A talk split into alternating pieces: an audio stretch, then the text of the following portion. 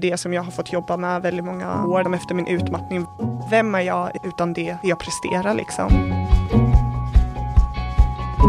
Det här är podden om den hållbara chefen och framför mig har jag Nathalie Sonvieri, expert i hållbart arbetsliv och grundare till Stressgaris.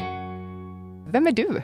Mer än mina titlar som du precis sa så är jag eh, entreprenör, jag är utbildare, jag är föreläsare inom just då eh, frågorna hållbart arbetsliv och psykosocial arbetsmiljö. Mycket kring eh, psykisk hälsa på arbetsplatsen. Som vi vet så är det en epidemi av stressrelaterad psykisk ohälsa just nu i samhället och mycket kopplat till just arbete.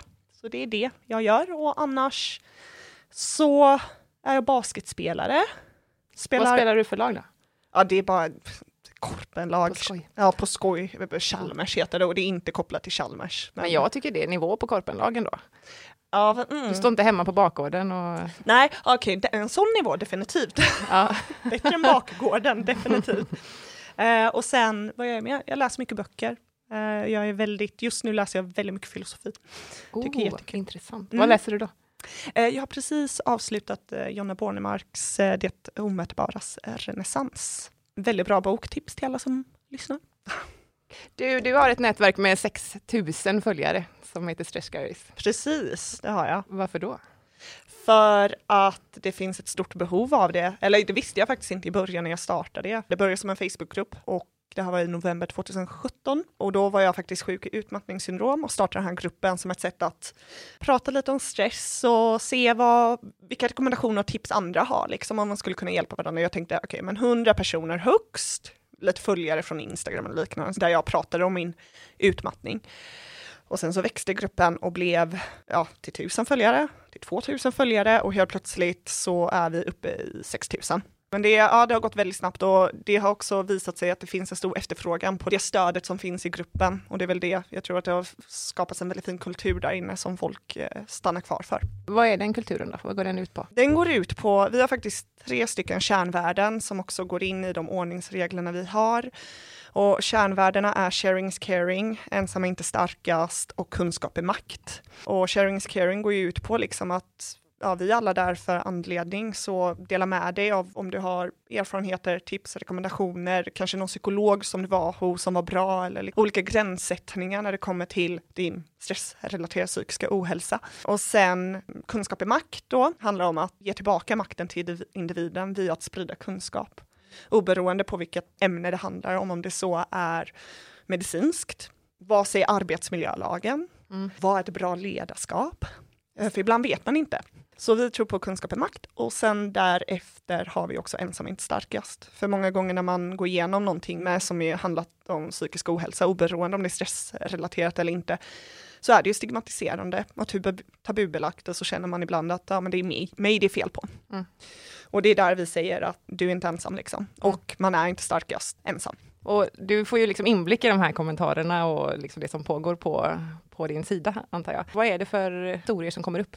Min allmänläkare tog mig inte seriöst. Jag vet att jag är sjuk och hen skickar bara hem mig till vad ska jag göra? Jag har en chef som uppför sig väldigt illa och jag känner mig väldigt stressad eller min arbetsbörda är för stor. Till väldigt många inlägg såklart som handlar om att jag har precis blivit diagnostiserad med utmattningssyndrom jag känner mig helt lost. Mm. Det att gå igenom en utmattning är liksom existentiell kris. Det är en, en väldigt, väldigt, väldigt stark livskris och många gånger existentiell. Mm. Så det är väldigt mycket högt och lågt liksom. Men eh, det är kvinnor och icke-binära som är med i nätverket? Exakt, ungefär 98 procent kvinnor. Vi vet ju att stressrelaterad ohälsa, är, då är kvinnor överrepresenterade yes. i den statistiken. Precis. Är det så att du tänker att det är någon viss ålder på de som är med i ditt nätverk? Nu är det väldigt blandat från gymnasieelever mm. ända upp till liksom 60-årsåldern, men de som eh, högsta representation är mellan 24 till 35 ungefär. Och jag tror inte det är väldigt konstigt, och det ser man också inom forskningen, att när kvinnor kommer upp till liksom 30 år där ungefär och normen är att man ska skaffa familj också. Mm. Så blir det liksom helt plötsligt att ja, men då ska du ha karriär, du ska vara självständig som kvinna, du ska ha ditten och datten och ta hand om dig själv och sen så ska du också hitta någon som du ska leva ett liv med och skaffa barn. Det är ganska många krav. Mm. Det är en tragisk sanning verkligen. Ja. 24 till 35. Ja. Det är otroligt ungt. Ja, definitivt, och det går ner för åldrarna. Vi har ju som sagt gymnasieelever som säger att de är, de är långtidssjukskrivna från gymnasiet Mm. på grund av eh, stressrelaterad psykisk ohälsa. Mm. Vad är nästa steg för nätverket Stress Garris? Nästa steg är faktiskt att vi ska bli en ideell förening med liksom lokalfäste här i Göteborg. Roligt. Ja, och vi, i och med att efterfrågan är så stor. Och vi kommer nu gå från ett digitalt nätverk och community och plattform då till att mer synas då analogt. Vi har till exempel våra två första events, ett i Stockholm och ett i Göteborg, Mm. där vi kommer prata om eh, samhällets eh, intensifierade och ökade krav på individen. Det handlar igen om det här att vi tror på kunskap i makt Mm. och sprida då kunskap. Just det. Och skapa Och vad liksom, om du skulle sammanfatta den kunskapen du skulle sprida, Mm. vad, vad skulle det vara då? Oj. När det kommer till den målgruppen som är stressgaris då, dessa kvinnor och icke-binära som är eh, överallt i spektrumet av ganska stressad, jättestressad, utmattade och i återhämtning av utmattningssyndrom, så tror jag att det mer handlar om att lära sig vad är stress? Vad händer i kroppen när man blir sjuk? Så det är ganska medicinska, medicinsk kunskap men som kan paketeras väldigt simpelt. Och bara det att förstå vad, hur kroppen fungerar, så kan man också, då har man ju, med den förståelsen så har man ju också en an, helt annan slags makt. Så man kan se tidigare också kanske varningssignaler. Precis, det är väl därför också många gånger när man blir utmattad så, så handlar det ju inte om att du bara går till läkaren, du får en sjukskrivning och så får du tabletter och så hej då. Du måste ju ha en terapiform också för att lära dig och lära om dig själv. Mm. Vad funkar för mig, vad funkar inte, vad var det som gick snett och vad var det som triggade igång detta och så vidare. Du är ju många saker, till exempel högutbildad, föreläser, har startat det här nätverket och så. Men du är också en chef som hoppade av. Ja, jag blev chef när jag var 24. Jag är 28 just nu. Så vid 24-årsåldern så nådde jag mitt fantastiska mål att bli chef. Och det var ju mitt mål innan jag eh, skulle fylla 30 då. Och då var jag marknadschef för ett eh, bolag här i Göteborg inom startup-världen och eh, älskade mitt jobb. Det var superutmanande. Det var superkul verkligen. Och sen, men efter ett år, eller mindre än ett år, så blev jag diagnostiserad med utmattningssyndrom. Och eh, ja, utifrån lite olika förutsättningar och, och hur det blev så sa jag upp mig. Varför var det viktigt att bli chef innan 30? Det vet jag inte. Eh, alltså, eh, ja, eller jag vet nu, men då visste jag inte. Nej. Så. Nu vet jag att det är på grund av att jag kände att det var en press på mig som ung, ambitiös, duktig kvinna, att jag måste på något sätt bevisa att jag kan. Och eh, det finns den pressen och den kulturen och en norm av att allting ska gå väldigt snabbt idag. Bli chef innan 30, då hade jag uppnått någonting. Sen så är jag en ledartyp, jag gillar att leda. Så jag kände, ja men då ska jag bli chef, det är väl det självklara liksom, vilket inte alltid är fallet. Som du kommer också prata med andra här om. liksom. precis. Nu vet jag väl att det var en press utifrån som jag kände att det här är vad jag behöver uppnå för att bli framgångsrik eller visa att jag är framgångsrik som ung ambitiös kvinna. Just det. Du lever liksom upp till det här eh, kvinnoidealet som vi har skapat på något sätt, eller? Precis. Jag hade gjort allting rätt. Jag hoppade på och pluggade på Göteborgs universitet och sen Handels direkt efter studenten, tog en dubbelkandidat, åkte till USA, gjorde en praktik, pluggade utomlands en, en termin också i Europa, hade extra jobb, gjorde allting rätt by the books. Självklart skulle jag bli chef också innan 30 år. Mm. Det är ju liksom bara en sak att liksom kryssa av på listan. Men när man väl har kryssat av någonting så frågar man ju alltid sig själv vad, vad är nästa steg utan att stanna upp och faktiskt njuta av det. Men det är ju intressant det där med, vi letar ju hela tiden efter framgång, liksom, Mm. och att nå till nästa steg och till nästa steg och till nästa steg. Vad, liksom, när du hade kommit till att bli chef och nått framgång, vad skulle det ge dig då, tänkte du, innan?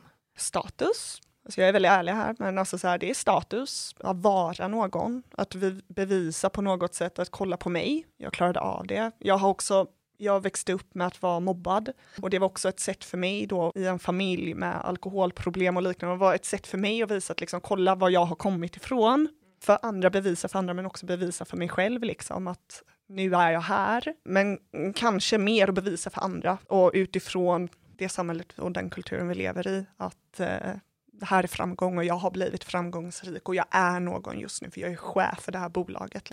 Vilket är jättepatetiskt. Så. Ja men det, det, det, tycker, alltså, det tycker jag nu att det är patetiskt, att jag kände så. Mm. Men det betyder inte att jag tyckte, jag är ju ändå eh, alltså ett barn av min tid. Så, så på så sätt, men ändå patetisk. Men det är ju också så här, man är ju inte bättre än, än sitt nuvarande jag på något sätt. Eh, Just precis i det ögonblicket är man ju helt övertygad Exakt. av att det här är helt rätt.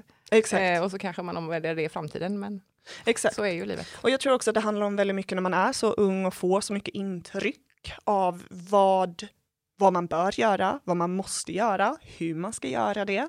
Så sitter man inte själv och reflekterar över det. Vad är rätt för mig? Vad är det jag vill göra? Jag tror att det finns eh, ett stort utrymme att ställa bra, rätt reflekterande frågor hos unga människor. Mm. För att de ska hitta rätt och göra bättre val faktiskt utifrån dem själva. Istället för vad som förväntas av omvärlden av dem.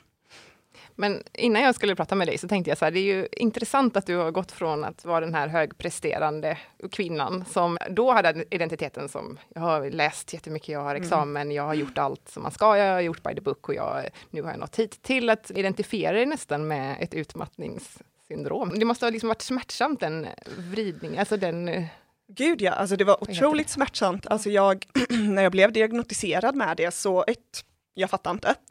Eh, och det var ju också det första steget, liksom det här med kunskap. Så här, vad är utmattning? Gå in i väggen. Jag har inte gått in i väggen. Jag mår, mår skit, men inte har väl jag liksom. Lite så. Det tog mig faktiskt sex månader att komma till insikt om att jag faktiskt var sjuk. Och under de sex månaderna så försökte jag prestera mig ur min utmattning för att jag var så van av att prestera mig ur saker.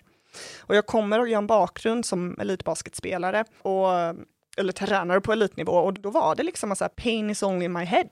Mm. Den mentaliteten av att liksom så här, det är bara shut up och gör det.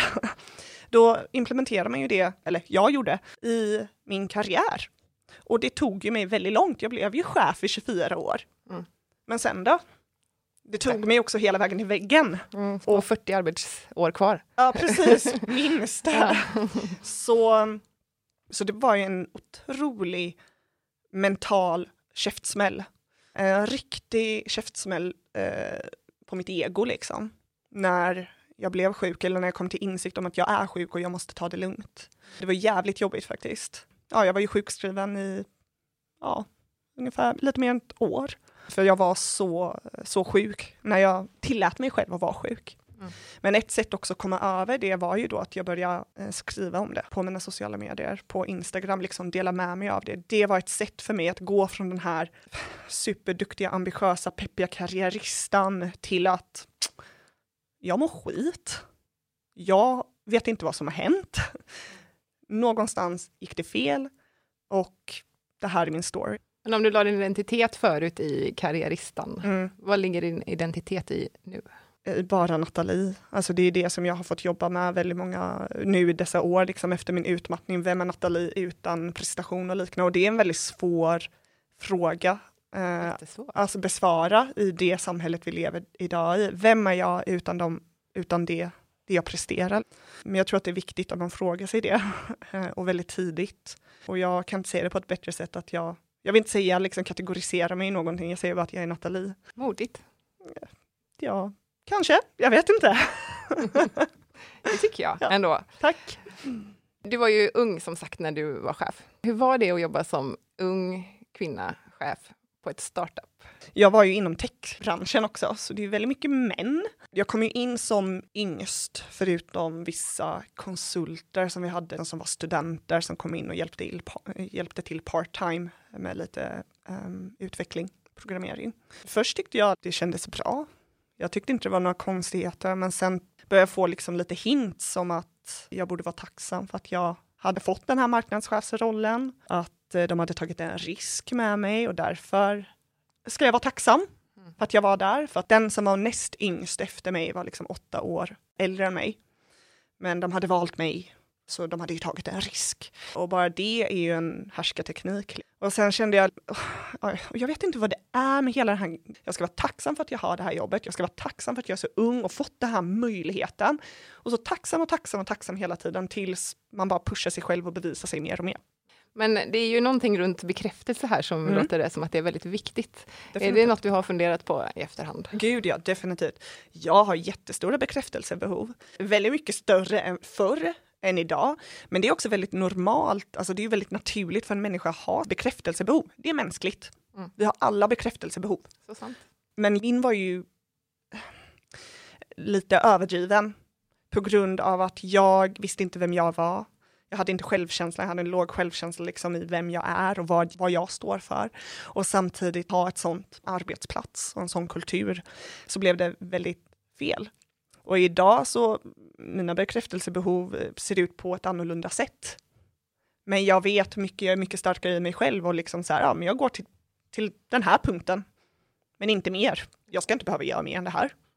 Gör någon annan mer än det här. Nej. Så. Men den chefen du hade då, mm. om han hade varit den ultimata chefen, mm. dig, en driven, duktig tjej som fick sin chefstjänst som mm. ung och ville jobba hårt. Liksom. Mm. Vad hade han gjort då? Först och främst hade han varit tydlig från första början vad vilka mina arbetsuppgifter är och inte är. Jag tror att det är väldigt viktigt av en chef eller en ledare, eh, eller båda, eller båda.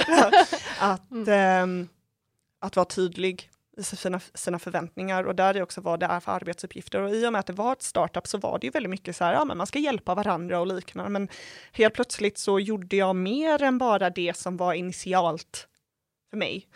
Men också förstå, jag tror att det är viktigt att som en ledare eller chef att se individen. Jag behövde inte motiveras obviously.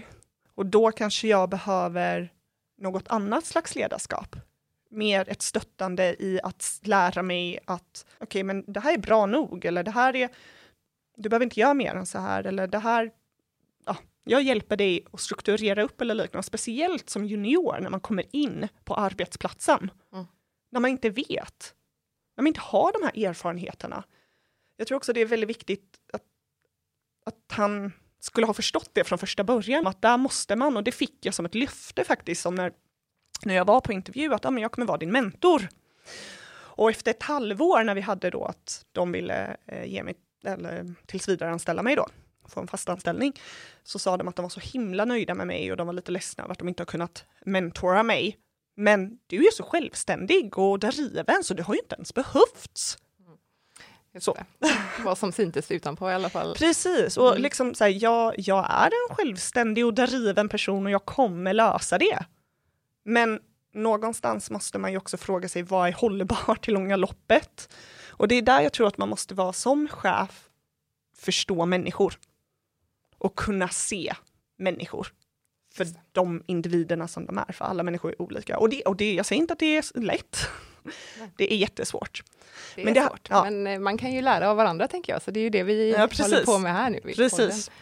Men du, det här med bekräftelsebehov, mm. eh, hur kan en chef bekräfta på ett bra sätt, tänker du? Så att man liksom inte bara ökar på det här bekräftelsebehovet, mm. utan faktiskt... Inte ge mig mer arbetsuppgifter. Det är ett bra sätt av att säga liksom, du gör bra, det här är jättebra, fortsätt med det du gör, men jag kommer inte ge dig fler arbetsuppgifter. Eller eh, tills du är klar med dina, eller tills du tar nästa steg av att lära utmana dig själv med nya saker. Här blev det mer att, ja men du vill ha mer, och jag ska fylla på ditt bekräftelsebehov, så jag ger dig mer arbetsuppgifter, men jag tar inte bort någonting. Så indirekt, alltså, eh, inte ge mig fler arbetsuppgifter. För även om jag får en sån här dopaminkick av att liksom shit, de, de vet att jag är ansvarsfull, att jag klarar av det här, så är det inte hållbart.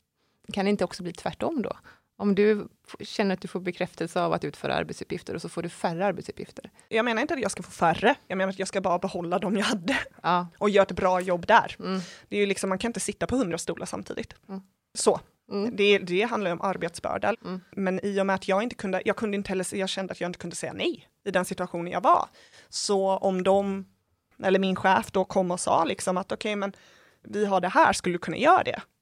Då var det liksom så ah, självklart, jag, jag löser det. Jag åker upp dit och jag gör det och jag klarar det. Och då var det 150 procent hela tiden. Så ditt tips till chefer som har en medarbetare med högt bekräftelsebehov är helt enkelt, ge dem inte mer att göra? Ja, men precis. Och på, ja, det med, men mer att du kan bekräfta dem på ett sätt av att säga att de, gör bra, de är bra nog. De gör ett väldigt bra, fortsätt så. Och att man liksom också ger en om, alltså visa omsorg i att stanna upp dem lite. För de kommer, många medarbetare, speciellt i den generationen jag är, jag är född 91, mång, vi är otåliga jävlar.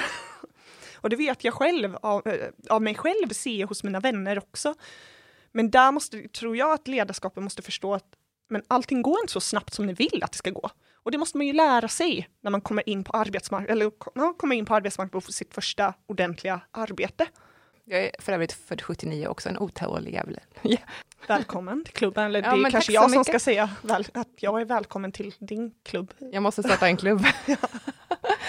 Du kanske kan instruera mig, du har ju ändå plattformarna klara. Liksom. Exakt. Mm. Men eh, det är i alla fall väldigt intressant det med man och kvinna. Jag sa faktiskt, jag bad om ursäkt häromdagen när jag satt i ett möte, för jag var väldigt, väldigt rak på sak och väldigt högljudd. Mm -hmm. eh, Hade en man ursäktat sig? Exakt vad en man sa till mig då. Mm. Jag sa så här, alltså ursäkta, jag är väldigt högljudd nu, jag känner det. Mm. Och då sa han, där hade aldrig en man Exakt. sagt. Har du någonsin hört det? Och jag bara, nej det har jag aldrig hört. Nej men jag tror att det är så här, man ska, så fort man börjar ursäkta sig, då har man förlorat. Ja, det är möjligt när det kommer till business menar jag då, alltså inte annars. annars får man ursäkta sig hur mycket som helst och vara ledsen. Jag är väl en person som säger många gånger att jag är, du vet, förlåt eller liknande. Jag tror att det är väldigt viktigt att kunna säga förlåt. Men så fort man börjar ursäkta sig i speciellt när det är business-sammanhang eller möte och liknande, tyvärr så som kulturen ser ut, mm. då ehm, har man Det är ju någonting man får jobba på, mm, eller jag definitivt. får jobba på det också, att jag låter kanske jättehögt ibland och det är helt okej. Okay. Men å andra sidan så är det också forskning gjord som visar att när tjejer låter högt så ja. uppfattas de som eh, för mycket så att säga, ja. och för att ta för mycket plats. Och även om man inte tar mer plats Precis. än vad en man gör. Men jag tycker ta platsen.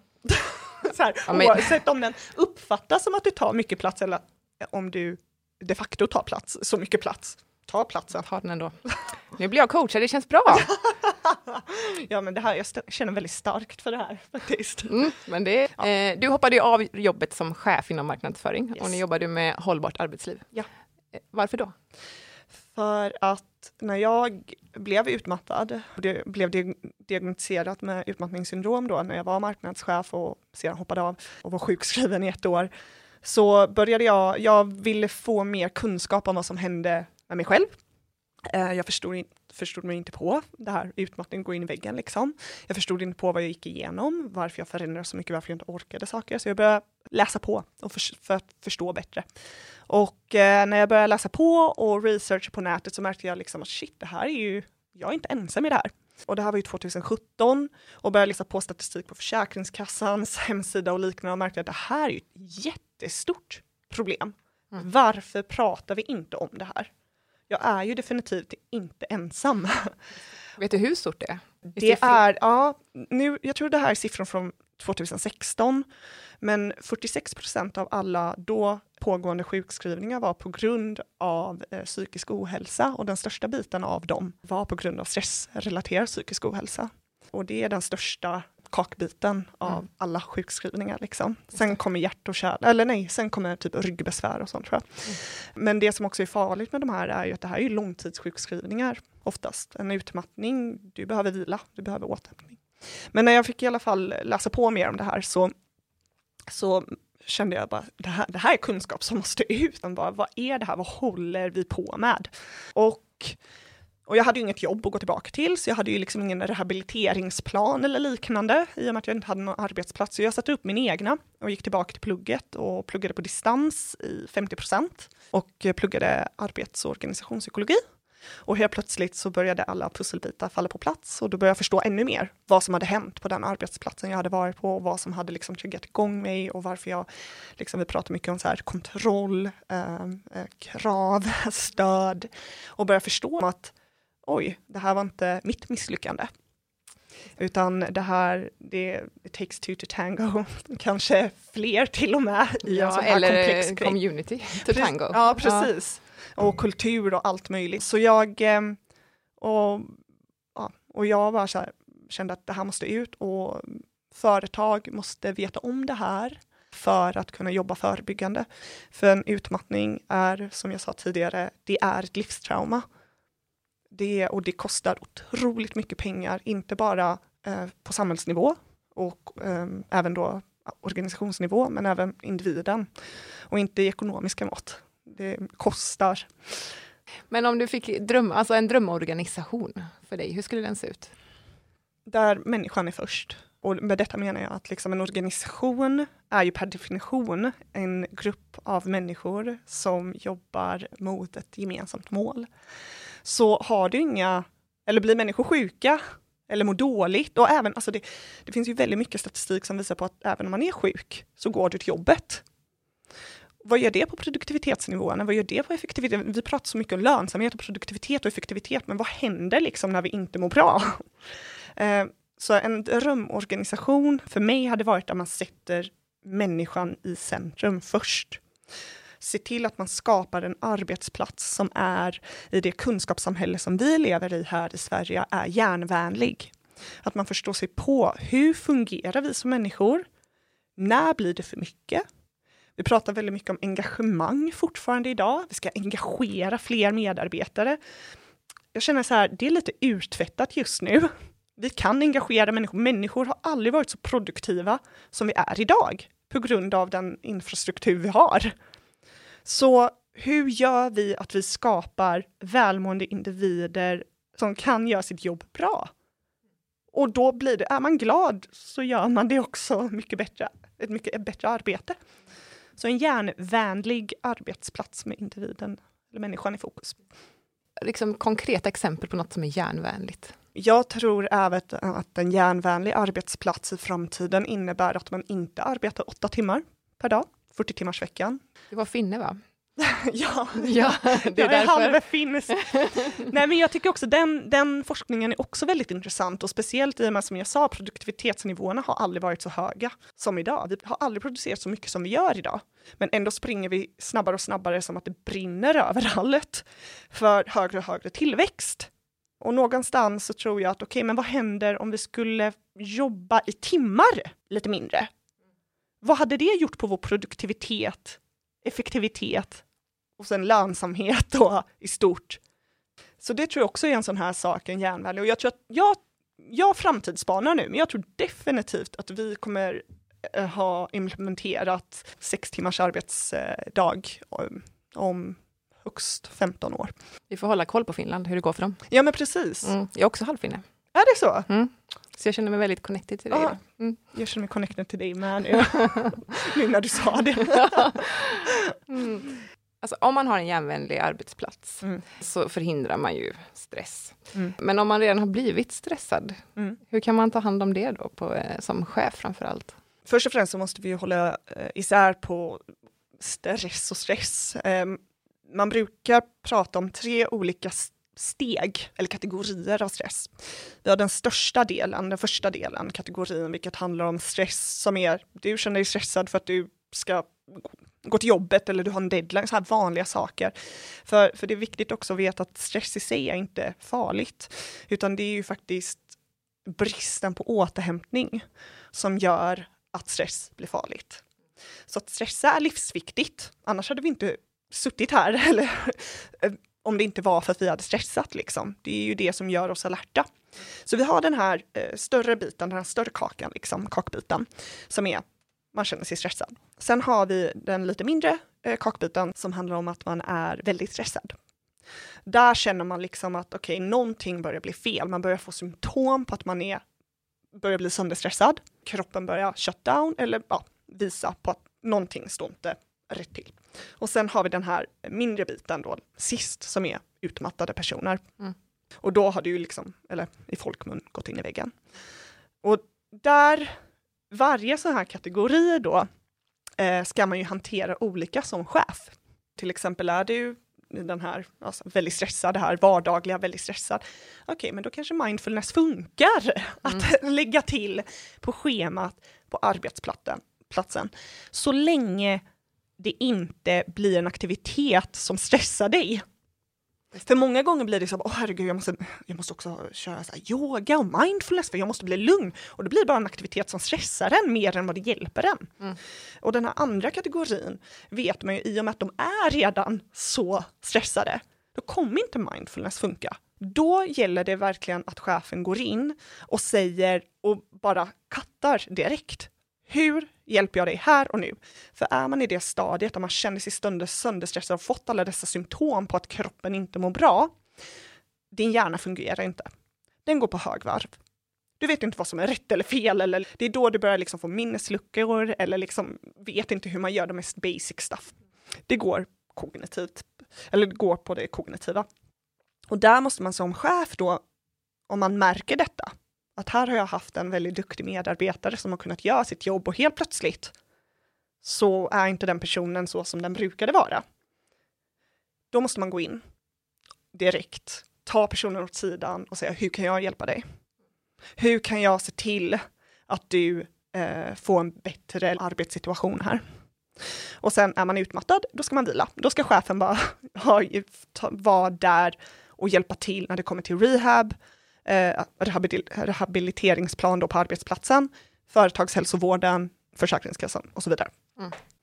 Du nämnde ju en del symptom som man kan vara uppmärksam på som chef. Mm. Vad kan man vara uppmärksam på själv? Um, det, det är väldigt eh, generellt vad det kan vara. Det kan vara allting från att man går upp i vikt till ner i vikt. Det kan vara att du får, jag fick eh, eksem, stressutslag. Eh, man får mag och tarmproblem. Oftast, eller alltid, skulle jag nästan säga, är att sömnen blir lidande på något sätt. Antingen att man aldrig känner sig utvilad och bara sover och sover och sover. I mitt fall var det tvärtom. Jag kunde inte sova. Jag kunde aldrig komma till ro, så jag kunde inte somna när jag behövde somna. Och så gick man upp den tiden som man skulle och så hade man helt plötsligt bara snittat tre, fyra timmar sömn um, under en längre period. Och sömn är den absolut viktigaste återhämtningen du kan få.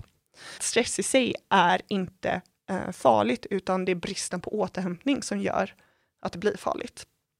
Så sömn. Um, sen, jag fick ju många, och inkluderar mig, jag själv då, uh, jag tappade hår. Så det kan vara allt möjligt. Jag fick också så här i min vänsterhand att den började liksom, det blev som tusen nålar många gånger, som jag aldrig har känt tidigare i mitt liv och faktiskt inte känt efter. Och jag fattade inte vad det var. Så kroppen visar väldigt bra att någonting är fel.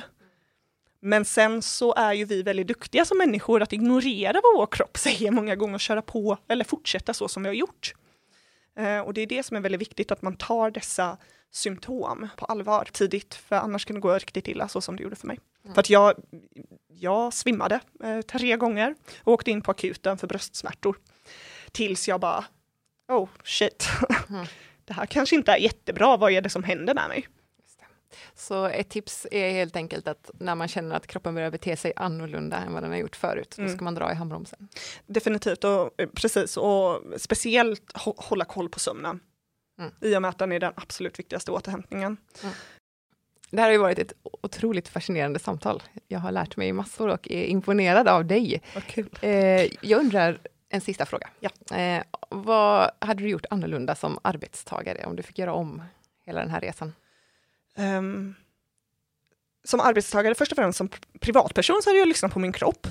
Och efter att ha gjort det så hade jag som arbetstagare tidigare sagt till min chef. Och sen så hade jag även som arbetstagare, i och med att jag inte fick det gehör som jag behövde, så hade jag nog sagt upp mig och lämnat, och lämnat mitt ego där. Mm. Lite så. Just det. Sätta egot åt sidan och säga att det här, min hälsa går före. Mm. Men man gör ju, det hade jag nog gjort. Hur gör du idag då? Tränar du och träffar vänner och tar hand om dina ja. basala behov? Ja, idag gör jag, gud ja. Det har varit en väldigt, eh, väldigt hög, um, eller brant uppförsbacke. Från att när jag blev sjuk i utmattningssyndrom så gick jag från sex dagars um, intensiv träning i veckan till 40 minuters promenad varje dag. Jag fick inte gå mer. Jag, var för, jag fick inte sätta min fot på gymmet på grund av att min kropp var så sjuk. Um, så jag uh, har tagit mig upp därifrån och idag tränar jag fyra gånger i veckan. Inte så att jag dör varje gång, men jag tränar. Jag har börjat spela basket igen, liksom som sagt, efter nästan tre års uppehåll. Jag träffar vänner, men jag vet också, jag har inga problem med att tacka nej. Jag har inga problem med att säga nej, orkar inte ikväll, vi ses en annan dag. Och alla mina vänner fattar. Det finns en förståelse. Um, och jag har inga problem att sova hela söndagen, vilket jag aldrig kunde göra tidigare, för det var så här, carpe diem, jag måste göra massa saker, vi ska passa på här nu, nu är det söndag och nu är det ledigt. Men eh, så det har varit en eh, uppförsbacke definitivt, men jag mår otroligt mycket bättre idag. Än vad jag, och jag trodde inte att jag skulle må så här bra igen. Härligt. Mm. Jag ska ju gå hem nu och prata väldigt högt på min arbetsplats. Ja, bra. Men var, var hittar man dig någonstans om man vill få kontakt med dig? Eh, man kan hitta mig på LinkedIn, eh, Nathalie utan H utan E och Sonjeri som stavas S-U-O. Om, man, om man bara skriver Nathalie Suo så hittar man mig. Jag har ganska unikt eh, namn. Och sen så även på Facebookgruppen eh, Stress Garis kan man hitta mig. Tack så jättemycket för att du ville vara med. Tack så jättemycket för att jag fick komma.